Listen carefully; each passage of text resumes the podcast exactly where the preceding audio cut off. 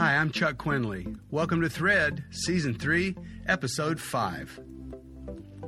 Thread is God's Word tying together all the pieces of your life as a person in ministry. It's a place for believers who want to maximize the impact of their lives on others. In Season 3, we're moving through 2 Corinthians, and today's lesson covers chapter 1, verses 23 through chapter 2, verse 11 where we return to the sacred nature of all relationships, and especially relationships with people in the body of Christ. Well, as we enter into this lesson, let me ask you right now to just pull up in your memory your very best relational moment.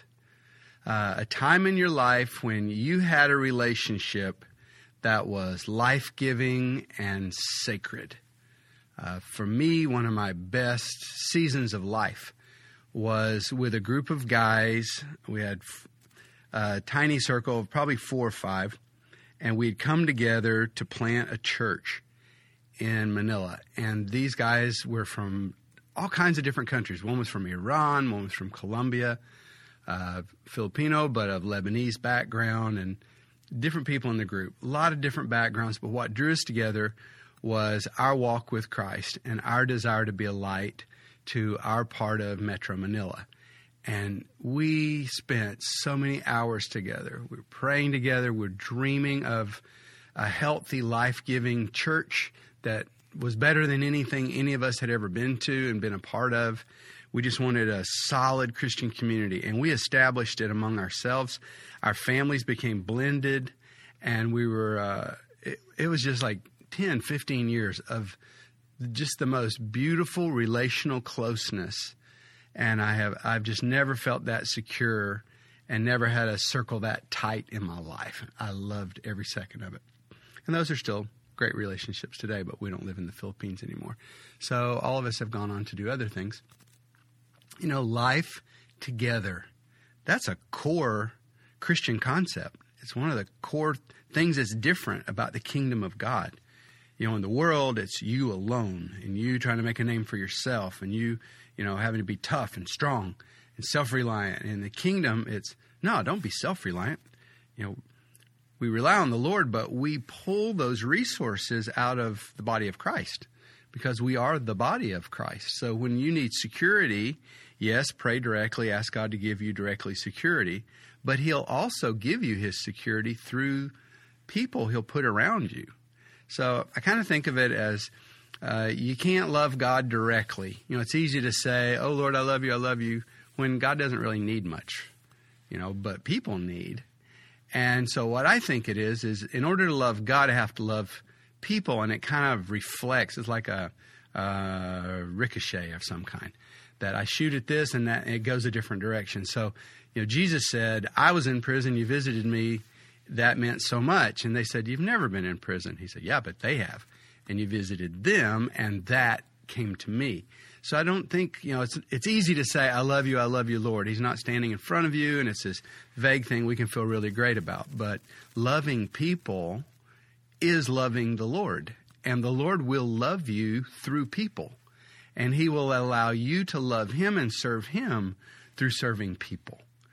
And it's just a beautiful concept. In the body of Christ, we are one, and there's a strength of the body coming around us. It's just beautiful. But you know, one of the teachings of Jesus that we almost never talk about, I've actually only heard it mentioned one time in my life from the pulpit, like really taught. And that is the way Jesus redefined family. All over the world, family is about your genetic bloodline. And especially in the Middle East, where our faith is birthed. This is a huge central concept. You know, it's like there's an old joke that in a Middle Eastern family, it's me against my brother. And, but it's me and my brother against my cousin. And it's all of us against any outsiders. And, you know, that's not just Middle East, that's how the world has always been. And so here comes Jesus, teaching rabbi in a culture that absolutely prizes blood family, even as a doctrinal distinctive. It's like this is how we're related to God. We are blood relatives uh, of Abraham. And so Jesus' blood mother and his brothers by blood come to interrupt his teaching time, and everyone informs him that his, your family's here. And then he shocks everybody with these words You are as much my family as they are. You are my mothers and my sisters and my brothers.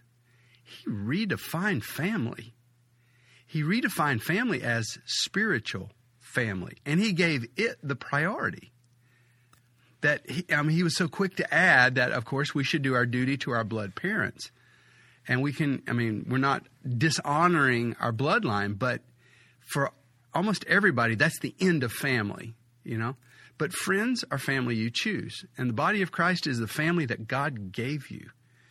And we we've wrapped our arms around this because the Lord has had us in the nations all of our marriage, and we have not had our blood family there. And I have a wonderful family, both sides, and and Sherry also has a great family. We love them and we stay connected to them the best we can. But the family we live with every day, the family that my kids were raised with, they are from every culture that you can imagine, every language group, like tons of of mix in our circle. But they our kids grew up calling all these people aunt and uncle. And it it took them sometimes until their uh, college years to ask some of their aunts and uncles, how are we related? You know, are we even related like by blood? And to realize no, we're not we're not in any way related by blood. But we're related by the Lord. But it's the family honestly, I think if my kids got in trouble, they would run to a lot of the people that they grew up with who have been everything an uncle would ever be in their life and who would truly sacrifice for them and who stay in touch with them. And it's the family God gave us. And it's beautiful when we wrap our arms around that. We, we love that family as we love our blood family. Paul is a disciple of Jesus, and he took this teaching to heart the body of Christ is just as much family as blood kin. The entire book, this book we're reading, Second Corinthians, it only came about because of Paul's relationship with the people in Corinth that became the body of Christ. And because he has a fear now that his relationship with them has been placed in jeopardy by the actions of a lead troublemaker in their circle who has gathered some people to himself. But Paul values his relationship with these people and he refuses to let a relationship with a Christian be damaged. I mean, all relationships are vital, and everything that happens in our life will come through our relational network. But a relationship with a believer, a fellow believer, someone who is also in Christ. They have been born again just like you have. They have the same Holy Spirit that you have inside of you. This is a sacred thing. Jesus has made us brothers and sisters, true brothers and sisters, with his blood. And just as you don't give up on a brother or cast a sister away, you don't walk away easily from a relationship with another Christian. And Paul gets it. He is a great model of relational integrity. For him, there are no disposable relationships. I mean, it's really hard to get out of a relationship with Him. And in this passage that we're going to read, we watch Paul entering into the agonizing work of peacemaking. Peacemaking is such a noble work because peacemaking is, is not, okay, it's like this. If I do something wrong to somebody, my job is to go to that person. This isn't really peacemaking, it's repenting. I need to go to that person and say, I am wrong. Please forgive me. I am wrong. What I did to you was wrong. Please forgive me and let's restore our relationship. Peacemaking is different. You didn't do it. It's it's somebody else has done it. And you could very easily wash your hands and say, "All right, forget that. I don't need this hassle in my life." But it's the body of Christ. And you won't let it fester. You can't for the sake of the body of Christ. You cannot let this thing get out of control. And so you go to that person and you swallow your pride and you approach them humbly and hopefully they know that they are wrong and they will be, you know, they'll be shamed by your humility in coming to them. But you approach them with a low heart and a gentle heart and a sweet spirit, and you work to pull yourselves back together again. It's a beautiful thing, I, but I tell you, it's it's an aggravating thing sometimes, and because it's it's petty. Sometimes it's based on insecurity of the person. Sometimes it's a total misunderstanding, almost all the time, or they've confused uh, an action with the meaning of the action, a look on your face with what you were thinking, which they don't know. None of us know what another person is thinking or feeling. So let's look. We're going to look at verses 2 through 10. Actually, let's pick up in verse 1. Paul says, I determined that within myself that I would not come to you again and it be in sorrow. Because if I make you sorrowful, who is there to make me glad? Okay, uh, we know the background, okay? We've talked about this before. Uh, Paul's been through a lot of pain with this group. This uh, person has gotten up in Paul's absence and has begun to speak evil of Paul, and he is winning others away with his words against Paul. And he has gotten a little group together and made himself more the leader. And but there were people in the church that knew this was wrong, but they were being silent. And Paul has written to the church, and he has laid out his case. And um, he was supposed to show up for this big showdown meeting. He did not come. He sent this letter, and the letter has found its place in the heart of the spiritually mature people in the church. And they have read it and they have thought about it and they have risen together and they have taken control of their church again and they have pulled it back from this carnal leader and they've rebuked him in public and they have moved against him as a group.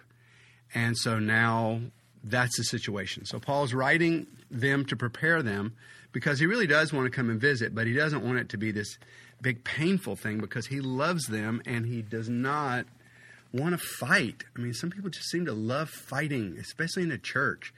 And Paul hates it. He does not want to fight. He knows that some conflict is necessary because we have to crush some old ways of thinking with Bible truth. And then when the truth comes in, I don't know, you know, it's conflict. And so you have to push on the truth, and there's a little bit of resistance. And we just all get through it together as long as the body of Christ holds together. And um, in this case, the body of Christ, hallelujah, it did hold together.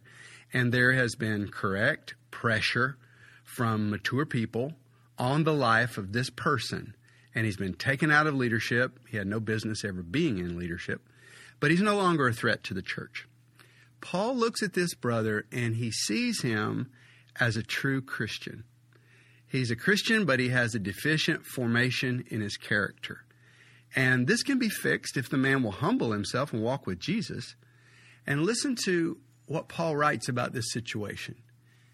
Verse 3 I wrote all of this, I wrote this very thing to you, lest when I came I should have sorrow over those of whom I ought to have joy. But have confidence in you all, that my joy is the joy of you all, for out of much affliction and anguish of heart I wrote to you with many tears. Not that you should be grieved, but that you should know the love I have so abundantly for you. Now he's talking about that man. He says, But if anyone has caused grief, he's not grieved me, he's grieved all of you to some extent, but not to be too severe about this. Verse 6 The punishment that's been inflicted by the majority of you, that's sufficient for such a man. So that, on the contrary, now you ought rather to forgive him and comfort him, lest perhaps such a person be swallowed up with too much sorrow. Therefore, I urge you to reaffirm your love for this man. And to this end also I'm writing, that I might put you to a test whether you're obedient in all things. Whom you forgive anything, I also forgive. If indeed I have forgiven anything, I forgave it for your sakes in the presence of Christ, lest Satan should take advantage of us, for we are not ignorant of his devices. Wow, it's so much humility, you know? so often we paint the other party in a conflict as being so terribly evil. And usually it's just a, a, misunderstanding. You know, people's insecurity provokes all kinds of destructive behavior, and loss of face can drive a really good person to ridiculous lengths to reestablish their status in a group. And I've seen this kind of stuff all my life, moving from churches to churches uh, in my ministry and teaching as I have in so many different places. Discouraged people behave poorly. So we need to keep in mind that when we wrestle with the personality of another person who is clearly a Christian, we mustn't treat them like an enemy. You know, the church is an amazing thing. It can survive bloody assaults many times. I mean, I live, my family lives in the 1040 window nations where most Christian persecution takes place. Christians are beaten, their homes and churches are burnt. Sometimes they themselves are doused in gasoline and set on fire. And amazingly, the church can always survive this kind of attack. A church can even remain healthy with half of its members struggling against addiction or mental mental illness or a host of other spiritual attacks. I mean, half a congregation can be so messed up as long as everybody's honest about it. And they're honest with their struggle and they bear one another's burdens and they just move on. A church can handle that. A church can survive anything as long as it maintains relational integrity. Christians must keep the unity of the Spirit in the bond of peace. And if they do that, God's power will flow. I learned about the power of Christian relationships for discipleship in my first year in pastoring our church in Manila. These were uh, huge days of spiritual growth in the Philippines. I mean, things have been written at a seminary level about the history of this. A new church was planted in the Philippines every eight hours, and this went on for more than 10 years. Uh, some estimate 15% of the entire nation started attending born again churches. And we were there for that. I mean, there were articles in the newspaper against it. It was that big a movement. And it became uh, very, very common for people to come to our, what was initially a small house church, and they would come to be born again. That's why they came. A friend who had gotten born again and had been so changed had reached out to their friend and they brought them. It's like, look, it'll happen to you. You watch. You'll be changed. And they'd come to be born again. And it grew to the point that we had 25 many weeks, sometimes 35. This is every Sunday. And it doesn't matter what we're speaking about. They came already prepared to give their life to the Lord. So, our biggest issue in those days, unlike my life now, you know, living in a, a very hard place to even win one person to the Lord. But my life in those days was really about establishing systems of discipleship to handle that kind of a flow of people coming in the front door. Uh, and what we found was we didn't need, seems strange, we didn't need Bible studies as much as we needed fellowship we set up cell groups in the earliest days of our church. We set up cell groups, and everybody went to one, but almost no one in our church knew the Bible very well. And so I, because of necessity, uh, I said to them, I really don't want you guys doing teachings. I'll teach. Once a week, we'll have teaching time, and everybody come and I'll teach. Um, and we can ask questions and we can, we can really understand the Bible. But in the home fellowships, I don't want those to be teaching times. All I want you to do is tell the truth about your life, and anyone who attends has to be willing to do that. So you tell the truth about your life, and then you pray for each other, and then you eat food together. And that's all I want you to do. And so we had no program other than that. And over the course of a year, I started watching people get off drugs. They quit smoking. Their marriages got fixed. They had, it was like, man, this whole thing is fixing itself. And we had, we started to have, by the end of the year, we had 15 strong leaders that were like rock solid disciples. And that was, you know, in the year when we were like 35 people just getting rolling. So now I had, we had workforce and they really knew the Lord. You could see it in their life. They're walking with Christ. So that just became our, uh, initial basic training and discipleship was just osmosis.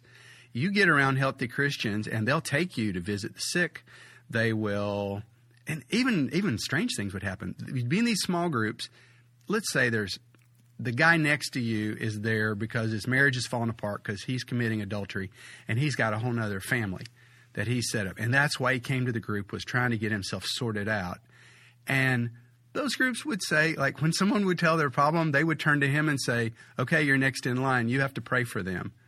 And he would just be so puzzled. But he'd try, you know, he'd lay his hands on because we teach them, you know, put your hands on them. And they'd lay hands and he'd say whatever words he could think. And it was like, Good, you're on the path. And it just caught people up. And before you know it, we were having these big baptisms after service, and it worked beautifully. I think we've way overdone all the teachy teachy thing. And you end up with people who have studied for 15 years, Bible study after Bible study after, oh, that's an awesome Bible study. That's a deep Bible study. That's a daily Bible study. Hey, all that is is food for doing stuff. You're supposed to do things outside of church and that little circle that we're all in. Relationships, all by themselves, are a powerful form of discipleship. But it only works when a church has unity. When a church loses, not just a church, when a team, when a marriage, when a family, when you lose your unity, the grace of God is hindered, and everything you want to do is under threat. Verse 11 Paul is very aware of Satan's devices. He does not fear persecution, but he has a very healthy respect for the damage that unforgiveness and division can do to a circle of believers divided a divided Christian is a powerless Christian. And a church without unity is just a showy church. It'll focus on lights and sounds and performance because you do not have the engine of truth. You do not have the engine of the Holy Spirit working inside your fellowship the way it's supposed to. You have to have unity. While I'm on that subject, I think the lowest thing anyone can ever do in the ministry is to split a church. I would never be part of this. It's like splitting a family, and you create a wound that is hard to ever heal. Um, you know, on top of that, anybody who does split a church founds a new church with anger and hostility as the root emotion. And wherever that root is, there's going to be fruit later. You're going to be dealing with conflict in that daughter church over and over again. We need to understand conflict situations are pregnant with possibilities it's a chance for people to really listen because they're stirred up, they're paying attention, and you may have put your finger on a really big issue that we do need to deal with. We just have to learn to ease into those situations, not always avoid conflict, but to wade into it and say, okay, are there principles at stake? And try to help bring peace, but also bring understanding and always take the high road. Even if it means you lose, lose, you'll win later Take the high road. Don't get into the gutter with low road people and just go back and forth with them. You got to learn to tell a difference between times when you have to protect the flock and times when it's really just about you. You know, we can't let our pride get in the way of our ministry. So, relational integrity, especially within the body of Christ, I think is a huge message. We all need to think about it, go back through a list of our own relationships. If you've got anybody that you've got tension, uh, deal with that. You know, be the first one, make the first step, do everything you can do, everything that lies in you, the scripture says, to live at peace with all people. Well, that's all for now. It's a lot to think about. Um, please share the Thread podcast with your friends. There's buttons down below. You can do that. And you can subscribe, and Thread will show up in your email inbox. And don't forget to check out MediaLightOnline.com because we've got online courses that we developed over the last year, and these courses will help you find God's will. They'll help you grow personally, spiritually, as a leader, and we're going to work to improve your communication skills 10x. You're going to be great as a spiritual leader and someone who can speak out for the Lord. So this week, expect God to use you. You're the light of the world, so shine on.